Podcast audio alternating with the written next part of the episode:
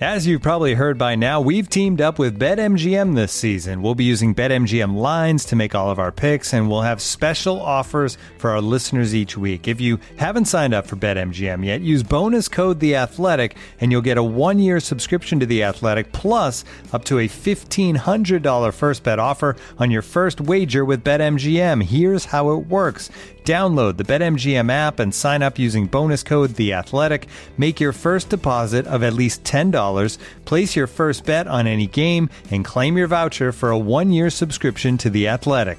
See BetMGM.com for terms. U.S. promotional offers not available in D.C., Mississippi, New York, Nevada, Ontario, or Puerto Rico. Gambling problem? Call 1-800-GAMBLER. Available in the U.S. Call 877-8-HOPE-NY or text HOPE-NY 467-369 in New York. Call 1-800-NEXT-STEP in Arizona. 1-800-327-5050 in Massachusetts. 1-800-BETS-OFF in Iowa. 1-800-270-7117 for confidential help in Michigan. 1-800-981-0023 in Puerto Rico. First bet offer for new customers only in partnership with Kansas Crossing Casino and Hotel. Don't forget, if you haven't signed up for BetMGM yet, use bonus code The Athletic, and you'll get a one-year subscription to The Athletic, plus up to a fifteen hundred dollar first bet offer on your first wager.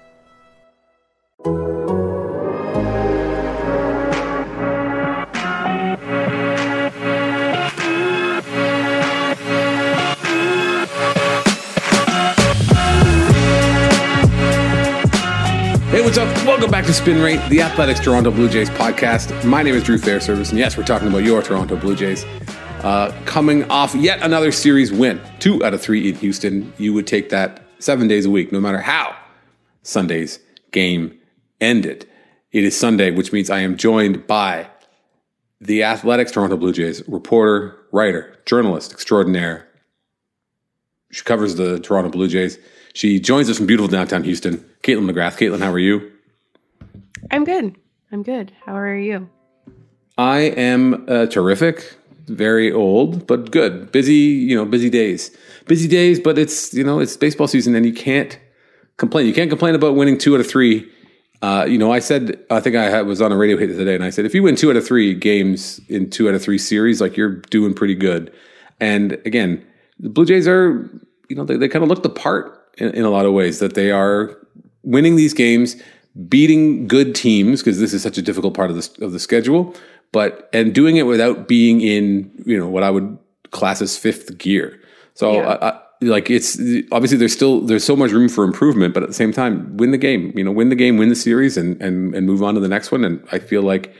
Um, as a Blue Jays fan and the club themselves are probably pretty happy, even though again they, you don't want to lose any of them, but but they probably feel pretty good after taking two or three from Houston. Yeah, I think that's like my biggest takeaway from not just this series, although this series it it really um demonstrated it, but just like this entire season, they've been winning close games. They've been winning games because of their pitching and defense, which is really great because we thought that this was going to be a team that was going to win on their offense and they probably will eventually become a team that is winning mostly because of their offense. But it's really encouraging to see them um, be able to win these tight games when maybe they're not getting contributions from up and down the lineup. They're getting the key hits when they need them and they're winning the games and they're having uh, good performances from their starting pitchers, from their bullpen, from their defense for the most part. And so then when you think as long as they keep doing that, or even if there's like some regression with the bullpen, or there's some, you know, some games where they just kind of flop it around a little bit and the defense doesn't look so good, but maybe by that time the offense is back firing on all cylinders and then they don't have to worry so much because they're scoring 7 or 8 runs a game and they're doing that far more often and they're winning those games. And so I think that this month, this 2 weeks have felt a little bit high stress because they're winning these close games. Um, and I sort of understand why people are watching this and being stressed out, but I almost see it as kind of encouraging that they're coming out and winning these tough games against these good teams, like you say, when they are not actually even playing like the sort of team that they are designed to play like. Like they're, they're a team that is designed to hit a lot of runs and score a lot of runs, and they're not doing that and they're still winning. And so once they kind of round into that form, you think they would, you know, do do even better, and they're already doing pretty well. No, they are they are doing pretty well, and you you have uh, uh, hit the nail on the head. I agree, hundred percent. That that you know this weekend was marked by a lot of timely hitting, which is which is nice, and and you can't ever bet on, uh, and it's something that given the state of the offense, you know, feels like a nice little bonus, right? Because they do have some kind of blank spots at times in the lineup, kind of uh, sprinkled throughout the lineup, which is something maybe we can talk about real quick. Um, but before we do talk about that or anything else, I of course want to make sure that everyone who's listening to this has subscribed to the Athletic. If you haven't, now's the time to go to theathletic.com slash spin rate and subscribe. They'll give you a tidy deal and that you will let them know that we sent you, which is good, which keeps us in the business of creating podcasting content. So you want to read what Caitlin had to say about this weekend, about some of the the breakout stars like world beater Zack Collins and the like, uh, you can go over to theathletic.com slash spin rate. And while you're there or while you're in the mood for for doing housekeeping, you can subscribe to the podcast. You can subscribe wherever you get your podcast. If you do it on Spotify, Apple Podcasts, Stitcher, uh, Overcast, whatever, Podbean. I always throw that one at the end. Uh, you can subscribe, and if you have the option, you can give us a rating or a review, which is so lovely to take the time and say, "Hey, these these folks are doing some good stuff." Because you can get Kate, and when you subscribe, you get the show as soon as it's done, as soon as it's ready, as soon as producer Cam throws it into the tube that gives it to the internet, and you can get one a week, me and Caitlin, and one a week, one a week, me and Ricky Romero talking about your Toronto Blue Jays, and we're having a good time doing each and every one of these spin rate podcasts. So, with that, let's talk about the offense. I think it's worth talking about the offense. So we've mentioned, we've said it kind of a couple times about like, hey, they're not really firing on all cylinders, and and I don't know that there's you know one culprit. Um, you know, we saw Lourdes Gurriel hit a home run today. Kind of nice to see maybe him kind of dragging his his way back into uh, you know back to what we would expect from him. A guy who's a streaky hitter, so it's it's going to kind of come and go at times. Um, again, we we could talk a little bit about the Zack Collins kind of up you know, out of nowhere free money party that he's just throwing and just giving everybody, you know, good vibes and this big left-handed beast and just fits right in. But maybe let's start with Bo Bichette. So Bo Bichette is, of course, not having off to a hot start, looking a little bit exposed, having a bit of a hard time um, catching with velocity. Uh, number one, Caitlin, maybe I ask you, is it maybe time to give to move Bo Bichette in the lineup? or is that too of a, too early and too much of a overreaction if you were going to start messing with the lineup from a team that is winning games? Well, I wouldn't necessarily say to move Bichette in the lineup only because of the way he's hitting, but I like Vlad hitting better in the two hole regardless. Mm. Like I would have liked to see them try that from the start of the season. And I know it's not how they lined them up last year, but um I kind of like the idea, and it, I think, and you probably know, you read about this or you kind of think about this more, but it's so, somewhat more like modern lineup construction thinking, putting your best hitter in the two spot, right? Because of the way mm-hmm. that, you know, they're not going to come up often with two outs, obviously. Um, and you kind of minimize those situations. And so I kind of like the idea of putting Vlad there. Um, it also gets him over the course of the year more at bats. Um, mm-hmm. And you want to get him more at bats or as many as you can get. Um, and if you just flipped, you know, if you just flipped him and Bo, I think I think that could be interesting. I still, when Teoscar comes back, I still like hitting him hitting fourth. Um, but you know, I think that so to answer your question, like I don't know that I would do it necessarily just because of the way that Bo is performing right now, and I'm no, I'm not particularly like concerned um, about how he is performing. It's so early on. Um, we're still just talking about like two weeks of a season here, mm-hmm. and it was a season where there was a shortened spring and not getting as many at bats and all that kind of stuff. And so I don't think there's any cause for alarm, but I also don't think it's a bad idea to like swap the lineup because I think it could be like eh, slightly more optimal, even though I know with like lineups, like the difference between like the most optimized lineup and like the absolute worst lineup you could do is like very minuscule. Like, you know, over no, the course, right. over the course of a year, like it maybe would result in like, I don't know, a small uptick in a run or like not even half a run or I don't even know what it'll be. But I just know that like it's something that people talk about a lot. But then when you think about it, you're like, it's you could just do the most wacky lineup and this team would still probably score runs. No, you I, I think you have stated that almost precisely, which is worrying about the lineup is not always the best use of any of our time.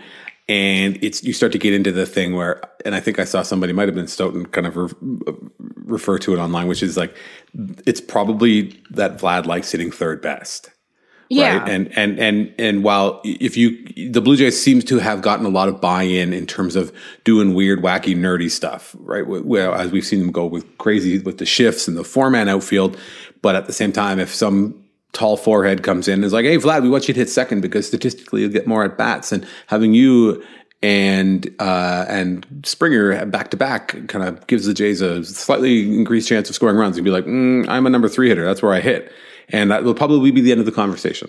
So, I mean, I, again, I like if if I had my way, I would hit Vlad second or fourth, but.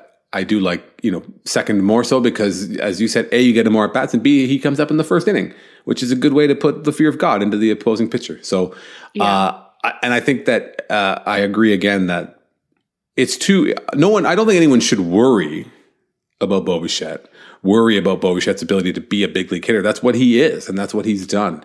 Uh, I think it's just a matter of if you want to shake things up, if you want to give him, you know, wh- whatever it might be. So that's part of the manager's job. Like, hey, do you think that he would benefit from having taking a bit of a breather, not hitting in the in that spot? You know, uh, hitting maybe hit somewhere else where maybe they pitch him a little. bit. The idea of, of him being pitched a little bit differently, although I don't put a ton of stock into that. I think they get pitched the way they get pitched, and who's on who's up before and after is less vital than just you know how they are going to handle the way that they're being pitched. And again, we're seeing a lot of. Um, a lot of fastballs for Bo Bichette right now. He's striking out, you know, you know quite a bit uh, for him. So not not all smooth sailing, but I think in the end, uh, it's it's far too. There's no no reason to worry. We'll be right back with more spin rate, but first, check this out. Looking for an assist with your credit card but can't get a hold of anyone? Luckily, with 24 7 US based live customer service from Discover, everyone has the option to talk to a real person anytime, day or night. Yep, you heard that right. You can talk to a real human in customer service anytime. Sounds like a real game changer if you ask us. Make the right call and get the service you deserve with Discover. Limitations apply. See terms at discover.com/slash credit card. Looking for an assist with your credit card but can't get a hold of anyone? Luckily, with 24 7 US based live customer service from Discover, everyone has the option to talk to a real person anytime, day or night. Yep, you heard that right. You can talk to a real human in customer service at any time. Sounds like a real game changer if you ask us. Make the right call and get the service you deserve with Discover. Limitations apply. See terms at discover.com/slash credit card. On the other side of the the double play, maybe not reason for worry, but how about um, Santiago Espinal, who is definitely playing himself into as close to a full time role as as anyone's going to get in in in in that Blue Jays infield. Um, really looking, you know, looking the part and talking about the, all the weight that he gained or the muscle that he added, and, and hitting the ball harder and hit hit a home run. Did he hit two home runs this weekend and and making great plays in the defense? Like just outstanding, outstanding turnaround, and just you know, definitely the kind of guy who seems like he's gone out and stolen, not stolen a job, but claimed a job, and he's like, I'm the second baseman. Everything else can we'll figure out everything else from here. Yeah, and he's almost looked more comfortable at second base than he did at third last year. I mean, th- I think he looked great at third as well, but he's looked really good defensively to start the year. Um, I don't know if it's just the plays that he's made or he's making them look flashier or whatever. He's and the Blue Jays have. I have to say, like I've been really not just impressed with their defense, but actually really entertained. like you know they've they've um not just like I think it's that like satisfaction of like when they make a catch and they are just in the exact spot that they should be. So like shout out to like Luis Rivera and all the guys uh, at the Blue Jays that are like positioning them because they have noticeably been in the right spot a lot of the times. Now, of course, they've gotten beaten on the shift a few times. Um, that happened on Friday with Espinal actually like making that kind of diving catch, I think, on Alvarez, and then Louis, uh, and then Yuli Gu- Gurriel came up right after, and like they played him in the shift and he just like squeaked in like easy grounder by, which of course scored more runs for Ross Stripling. I remember asking Ross Stripling after it and he's like, Yeah, I really also wish he was because I asked him about the diving catch and Ross Stripling was like, hmm. Yeah, that was great. And I also wish he was like over a little bit on that Yuli uh, Gurriel ground ball because he would have got that too. But anyway, um, but back to um, Santiago Espinal. Yeah, like I mean it's you know, the defense has been really great, but I guess also that's not not really surprising because he was a good defender last year. He's a plus defender for this team. That's kind of who he has been. Um, or maybe like when he was coming coming up in the minor leagues, like he was kind of hit, but he wasn't hitting for power. And I think he got noticed more for like the versatility. And when you looked at him initially, even last year, it's like, how does he fit on this team? Well, he can be in a utility guy. He can play all over and like he can do these things. Um, and, you know, of course, credit to him that he went away in the offseason and the team said, add some weight, you know, get stronger. And he did exactly that. And he's, you know, put on um, some weight. He's put on some muscle. It's noticeable. He's hitting the ball harder. Um, he just looks, you know, really comfortable out there. And I wonder if like, some of that can just be like riding that momentum too and you make a really good defensive play and then you can end up making a really good offensive play. You're just feeling really good all around but um yeah no he's been really he's been a really good story i guess to start the year. Um and he's um he's got that like you'll probably maybe know what i'm talking about but there's a certain type of player that Toronto fans especially just go crazy for and he is exactly that type of player if you kind of know what I mean I mean like it's kind of like the um Ryan Goins type of player as well. Um, they just like really endear themselves to Toronto. I think Toronto's a fan base that especially gravitates towards like underdog type players maybe. And Santiago Espinal kind of fits that bill a little bit. Like you said kind of like playing his way nothing handed to him earning that job. Um, and then you know you pair it with I think the flashy defense which I think also makes guys stand out. And he you know he strikes me as this is someone that has really endeared himself to this fan base very fairly quickly he he's almost like a human, like a mortal version of John McDonald. Obviously, Blue Jays yeah, fans love John McDonald, player too, who who played you know absolutely spectacular defense and just played the living hell out of shortstop and and and was a lovely uh, underdog story because he couldn't hit right. But then you know the Blue Jays just had a long you know, every time they especially those teams were the, that were bad and they would try to we got upgraded shortstop and the next thing you know it's John McDonald's job at the end of the year and just making making those crazy plays and uh, I always remember like the Blue Jays sort of helped John McDonald out a little bit. They kind of kept him around to make sure that he got his ten years, and which is always nice to see. I, I think it's uh, that's like a real thing for them. But but yeah, it's been great. He he currently ranks uh, as a, tied for the best uh, second baseman in terms of outs above average in, in baseball, uh, as well as with three uh, runs saved uh, by the DRS in like just 107 innings. So three runs saved in 107 innings is pretty good. And um, and it's and it's anything you get from him at the at the plate is a, is a nice bonus. We had a great weekend, uh, thanks you know in no small part to to whatever that's called, Enron Field, Minute Maid Park. What are they called these days? The one in Houston, Minute Maid Park. It is still Minute Maid, okay, but. Uh, yeah, good for him stealing a job. Good for him to to really lock that down. And uh, to your point, just the the the, the solidification of the Blue Jays defense, where now they've got two extremely good defensive players, like well above average defensive players. Because can I take a second and talk about Matt Chapman's arm? Oh yes, it's unreal. Like I can't even believe it. He he made a, not even a throwing error. Like it was. Uh, he was on the run in in the shift and threw across his body and kind of brought the throw was up the line. And I was so like personally offended that he made like an in, imperfect throw because everything else, his arm action is like feels really short. You know what I mean? Because he's he plays third base, so it just it, it doesn't look uh, like a lot. And it, it, just like shoots out of his body like it's been fired out of a cannon. And it and it looks like if vlad guerrero did not catch it it would kill him. Like every single pitch every single throw across the diamond would would bore through his chest and out the back. It is crazy can i how good he is. Can i share something? Yes. So i obviously have noticed his arm um, and I well, well two things. Like the the thing that is really um that you notice about Matt Chapman, I guess, is that after games, um he has like a care regime for his arm, shoulder. So like a lot of times after starts, you'll see pitchers, they have like ice packs and then their shoulders are all kind of like taped up as their arms are like recovering from um, the game and throwing so many balls so hard. I don't know that I've seen a position player do that as often as Matt Chapman. Like he ices his arm the way that like pitchers ice their arms after games. Uh, he's obviously just been doing it like, and it's part of his uh, post game like routine. But it's interesting because I don't think I've seen many position players do that, and I think that just speaks to how hard he throws the ball across the field. And also, I was sitting in the dugout and I was talking about this actually with the Blue Jays PR guy or one of their PR guys. And we asked um, one of the pitchers who was walking by, I think it was Ross Stripling, we asked, like, how hard do you think Matt Chapman, like, throws it across the field to Vlad? And he kind of guessed, like, mid 80s, which I don't know. That's on the low side.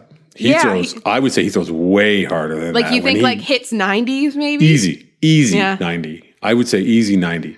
Like he can, I mean, StatCast could tell if we had Mike uh, Petriello on, he could probably get pull that up on. I don't know Yeah, probably. public information, but uh, I would say he can easily like some of his his his real like quick release pegs across the diamond on easy 90. Like I don't Yeah. think there's any doubt at all. I think I read in another piece that was done um, at the Athletic uh, that to get Vlad ready for Matt Chapman, the Blue Jays like coaches used a high velocity pitch machine and fired fired those at Vlad so that he could get prepared for catching what is probably like a like catching an like as you say a mid 80, 80 to 90 mile an hour ball coming at him like It would be scary. Like it, I, I- we've ta- I, we can move on, but there's one thing that when you see people say like I could get a hit off a big leaguer, and then I was I was talking talking about this with my daughter actually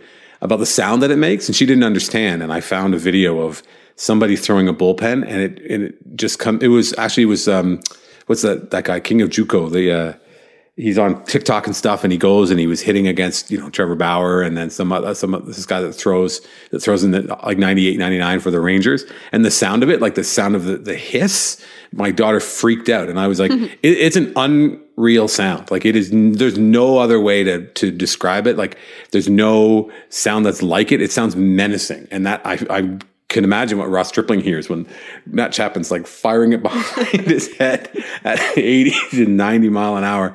Uh, it would be scary, but uh, the good thing is most of the time right in the chest. So you you do that self preservation and. Uh, and you and you make that play. Uh, speaking of good throws, Lourdes Gurriel. Ever I saw on Twitter, everyone was talking about it was like the full Gurriel, where it was like full adventure, circus music playing in the outfield, but then the arm comes and saves the day. Bless bless Lourdes Gurriel.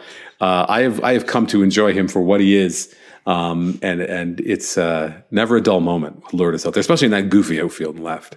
Also, like, it's funny that we are like, what, two, three years into the Lourdes Gurriel in the outfield experience, and guys keep running on him. I mean, like, you think that it's out there by now, like, that he has a good arm, he's accurate, and like, I think also, like, it helped in that situation that Matt Chapman's not playing third because he's obviously, like, very you know, a skilled third baseman. So getting that tag quickly, like it all came together really rather well. And I think Lourdes probably benefits from having Matt Chapman there in that on that play in particular. But mm-hmm. Yeah, like he he hasn't had many of those. That was like the the first one where he first one, or maybe there's been another, but first one you really noticed the arm again. Um, But he had a, he had a good weekend. He was having fun with his brother. His brother got uh, the Gold Glove award. um, yeah, that was a great weekend. moment when he ran over. Uh, Yeah, he like photobombed it. Yeah, yeah. Lourdes Gurriel Jr. ran over and threw his arm around his brother as he was being presented with his gold glove, which was really nice. Uh, one thing, other thing I would say is, and and and I, I don't think that there's been a lot of reason to complain about Bo Bichette's defense, but I don't think that, with all due respect, that Bo does Bo does not benefit from having having um, uh, Matt Chapman beside him because I saw Bo make some really nice throws, right where he where he was kind of you know took some took some pretty straightforward balls, but like really fired them across the diamond and like same sort of like Matt Chapman on a rope. But the amount of effort compared to like what Chapman does, where Chapman is, is again, it's so short and it, it just seems like it just kind of out of nowhere where Bo was like kind of like a full send sort of throw. Um, but again, I don't mean to to be critical of of Bo Bo Bichette's defense. I think that um, it's well, there's opportunity to be critical of Bo Bichette's defense, but today's not the time. More spin rate coming up right after these words from our sponsors. If you're as obsessed with basketball as I am, then you know there's no better time of year than the NBA playoffs. Hey guys, this is JJ Redick. Twice a week, I'm cooking up something special for basketball junkies on my podcast, The Old Man and the Three.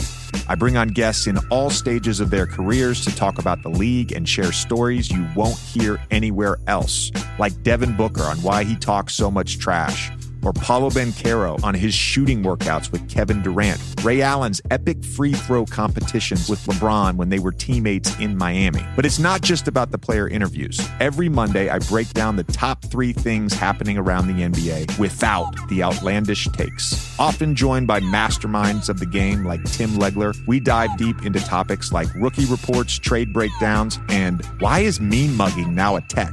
The Old Man and the Three is the only companion podcast you'll need during the playoffs this year. Be sure to listen to The Old Man and the Three ad free on Wondery Plus or wherever you get your podcasts. And now, two pigeons bemoaning the fact you can stream DirecTV satellite free. Hey, Frank, a little birdie told me you don't need a satellite dish to get DirecTV. What's little birdie? Was it Jimmy the Sparrow? It's a figure of speech. Point is, you can stream DirecTV over the internet now. Oh, sure. Next, you're going to tell me those big birds are made of metal and filled with people, right? You mean airplanes? Stream DirecTV without a satellite dish. Visit directtv.com. High speed internet service required. Terms and restrictions apply. Now, one thing we did talk about, and, and maybe we can talk real quick about uh, while the the starters um, have been good, Kikuchi was not uh, not great. Again, battling his command a little bit, but uh, you mentioned how the Blue Jays have been playing so many close games, and that has meant that we've seen a lot of Jordan Romano. Kind of got burned a little bit today. Obviously, came in. Blue Jays were able to push a run across in the tenth inning, um, but then he was he allowed the game winning home run, walk off home run to uh, what's his name, Jonathan Pena. Um, Jeremy? Jeremy, are you are you wary? Uh, are you? Is there any concern about the way that Jordan Romano is pitching? I mean, he he. I think he set some of those concerns aside. He really, you know, got got those strikeouts after he kind of went a couple outings for that one. Um, I just feel like I, I, I will let, let you go first. I'd love to hear what you think about about what happened with Romano today, and if you uh, if there's any kind of wobble in in how in his performance this uh, this season so far. I would say for the most part, I'm not worried. And like you said, there were like those encouraging signs on was it Friday or Saturday? Friday, I guess. Yeah, because um, he, does, Adam he didn't Cimber got the save. Yeah. yeah. So Friday he had three strikeouts, I think, um, and his velocity was back like 97, 98. Mm-hmm. Um, so you kind of like to see that for sure. Um, I think like locating his fastball is probably still something that he's got to work on. I think like looking at it like it looks like last year he got it up a little bit more. And i did notice that like on some of those strikeouts i think even the last like the game ending strikeout he got his fastball up. Um and it really fooled uh, i think it was maldonado. Um and so like you're seeing that. And so that's certainly encouraging. I think like in general like i have been impressed with the way the bullpen has pitched. But looking at the numbers like they also have allowed a lot of hard hits. Um, and so you always have to sort of just like be a little, uh, you question the results, I guess, a little bit just when you're seeing like a lot of those balls be hit quite hard. And I still looked and like, you know, they a lot of them have ERAs starting with one. Jordan Romano was one of those guys that had an ERA starting with one. Um, I, now it's not, but mm. even when you look at the expected ERAs, like they're all pretty respectable too. Like, it's not like anyone has like a one ERA uh, and their expected is like seven. Um, so it, you know, I think that there's probably, you know, it's interesting because like on the one hand, you have Jordan Romano who basically because of what he did last year, he kind of came into the season almost like on track to like hit this kind of amazing franchise record and that put a lot of attention on him and then you've also got them playing all these games these close games so he's in every other game and so i think every other pitcher we've kind of been able to say like okay, well, he's probably still like adjusting and he's probably still like getting his velocity, he's still getting his command. And like, we're not seeing them as much. Whereas I feel like Jordan has almost been like so exposed early on in these two weeks. I mean, he already has eight saves and one blown save. Like, he would have got nine today already. And that's well leading the league. Eight is still leading the league.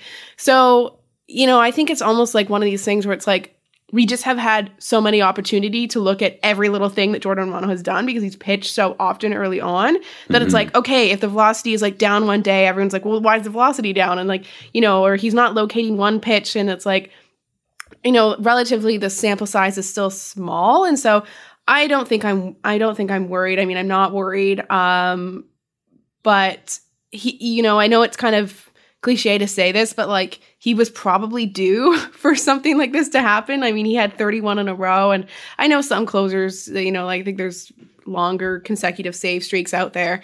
Certainly happens, but I mean, we're talking about a guy that like had 31 in a row basically to start his career as a closer. You know, he's only got like a handful more saves um, before that streak started. So this is still a guy that's like adjusting to that role. I know he looks like a natural at it, but there's going to be some bumps. There's going to be some ups and downs. And so really, this is the first time that the bullpen um, has ha- like Uh, has cost the Blue Jays a game, and I hesitate to even use that because, as you say, like Kikuchi didn't have a great start, and yes, the offense came back, but like you know, a lot of other things. The defense wasn't very sharp today. There was a lot of misplays in the field, so I hesitate to even sort of pin this one on the bullpen, even though like when it happens the way it happened, sometimes you say, well, it's like Jordan's blown save, but you know, it's it's it was a game where I didn't think overall like anyone was quite that sharp. Um, even though they did score a lot of runs, they scored more runs in this game than they had in the previous two. But that's what happens. So, so I, I, I think I, I, definitely would agree that that he we've seen him a lot, and it becomes that much easier to kind of nitpick a little bit. Yeah. Um,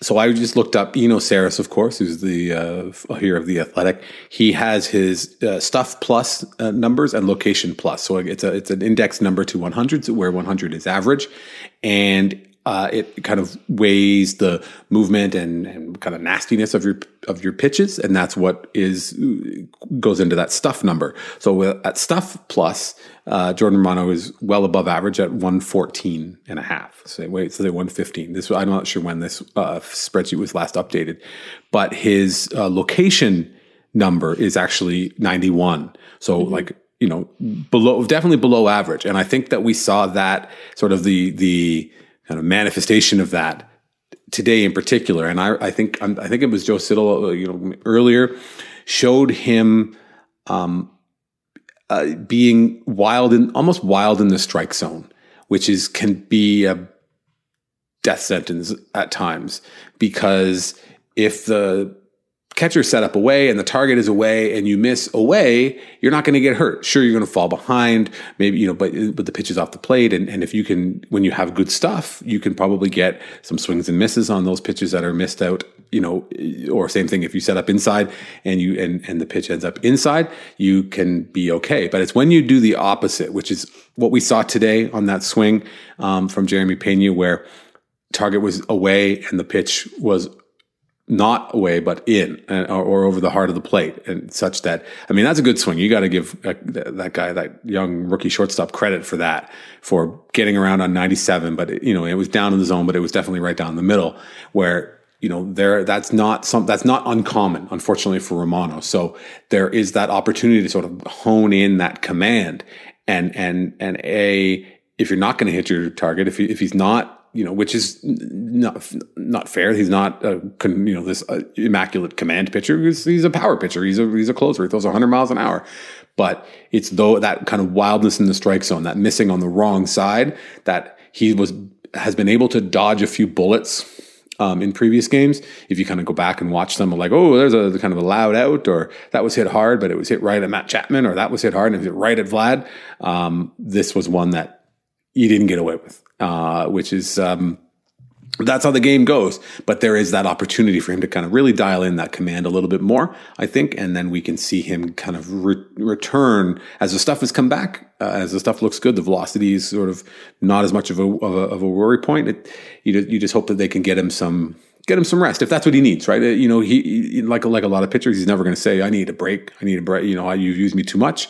Um, and if the Blue Jays can maybe score some more runs, they don't have to put that kind of pressure on them, you know. But the you know the other, as you mentioned, and and and everyone can see that there's been so much um, good performance from the bullpen that if they need to move things around, they can turn to Adam Cimber throwing 85 miles an hour or 83 miles an hour to be the closer. You can, you know, Yimi Garcia um, pitched so well. You know, Tim Mayza, uh, you know, it's kind of at times served as like the real, not the real closer, but you know, Adam Cimber was able to go in to get the save because he was facing the bottom of the order, as opposed Yeah. where where where I believe it was Mayza kind of mowed down the the, the big bats. Uh, so that's what it takes, right? And that's what it takes, and and, and that's where the Blue Jays are well positioned. Um, and they have are also lucky because they do have Jordan Romano, who is so good. And and I we don't want to overemphasize or or overanalyze, you know, one missed pitch, which is what that was today. But when it has become a little bit of a trend, something to con- continue to watch. Where where is he missing, and and if he or is he is he missing, and then where is he missing? And hopefully that's something that that they can work on, and he can kind of rein that command in and, and continue to be, you know, one of the best closers in the league. Yeah, I agree. Um, and I think I had something to say about Tim Mayza. Just um, how efficient he's been. I don't know how many pitches he threw today. Uh, I think he gave up one hit, but he's just like, I mean, I think he had like an outing. It was like 14 pitches the other day. And that was like the longest outing that he had had. Like he, like I think before today, he had thrown five and two third innings or something like that, and only 68 pitches. So he's being really efficient, um, which is nice. And um, yeah, he's uh, and you're right. Like they they and it's interesting. Like on Saturday, you're right. They used Cimber because of the way that the order was coming up. But had things been different, you would have seen Cimber get the eighth and Garcia get the ninth. It was just that Garcia was facing the top of the order, I think. And Uh, then Tim- they put Cimber. Tim Mayza, What is this face you're making? He's fucking nasty. His his weighted on base allowed this year 172.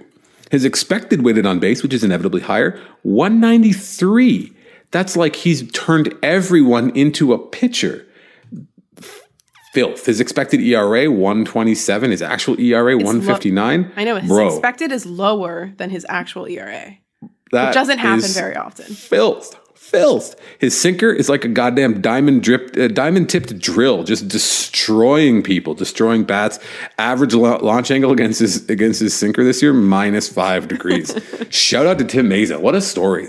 What- like, I can't I can't write like I wish that I could like just write it over and over every other week. It's like here's the time for the Tim Mayza story again. I know and I just like need to go out and be like okay can I just remind everyone about Tim Mayza and what he came back from and you know in 2019 and everything and what he's been able to do it's yeah it's a great story Uh, the Blue Jays are a great story. Now, the great story of Mm-hmm. the Blue Jays uh, heads into a 10 game homestand.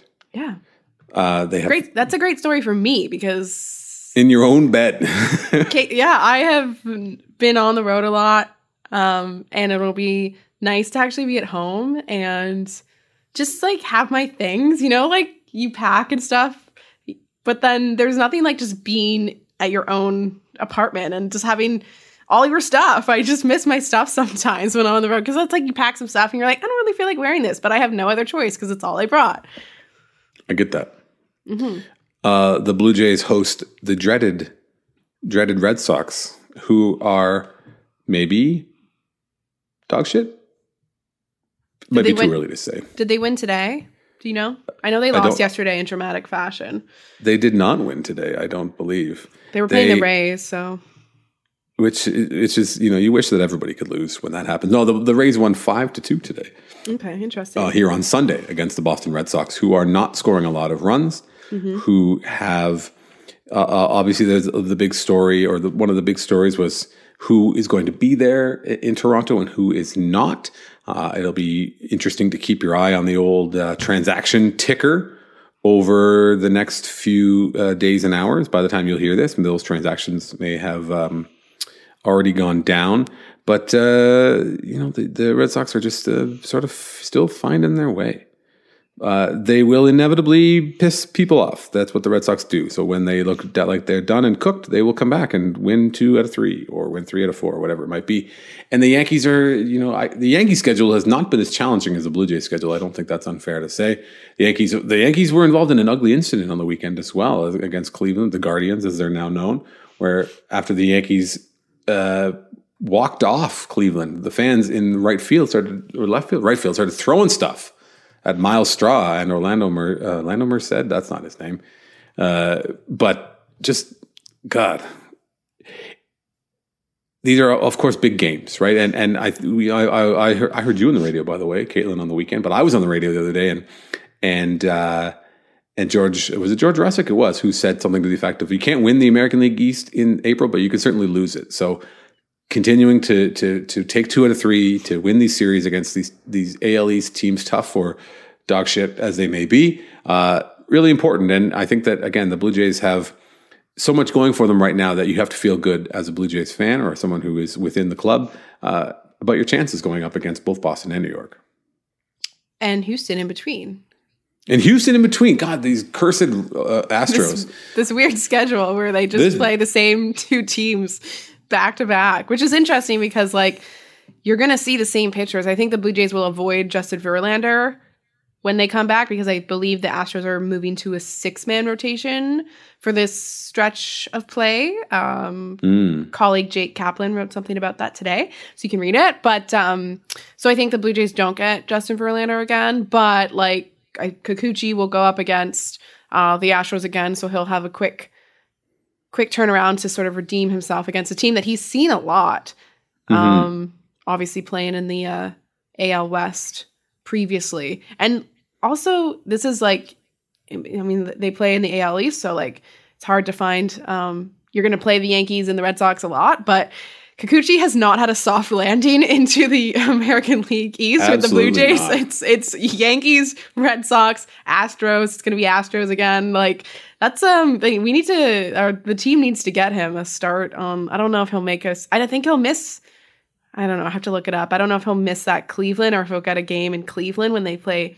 They visit Cleveland after the homestand, but it would be certainly nice. Although Cleveland's actually their offense is off to a really good start, so I don't even know that that would be a soft landing for him. They're scoring. They were scoring all kinds of runs. Uh, Jose Ramirez off to an amazing series. Boy, would he look good in uh, Blue Jays blue.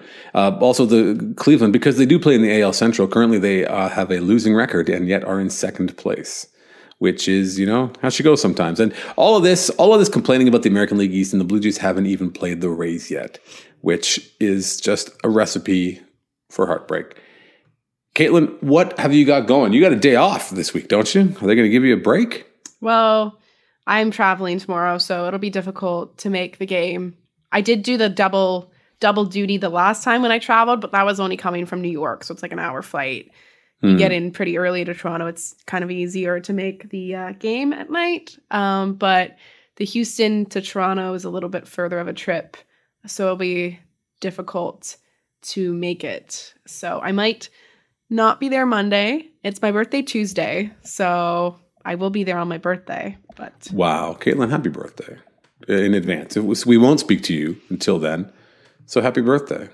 thank you. I hope you mark it with a two hour complete game, not a shutout, not a no hitter. Maybe no, not even a complete game. Uh, a two, just a very orderly and organized and normal uh, uh, complete a game that is and ends mercifully early. Actually, and that's not entirely impossible because Kevin Gausman is making that start. And he's been pretty efficient um, and smooth sailing so far for the Blue Jays. And he's playing the Red Sox again. And he pretty much dominated them. So And he did, and the Blue Jay and the Red Sox will send Nick Pivetta against him in that game, a guy who had a difficult time against the Blue Jays lineup.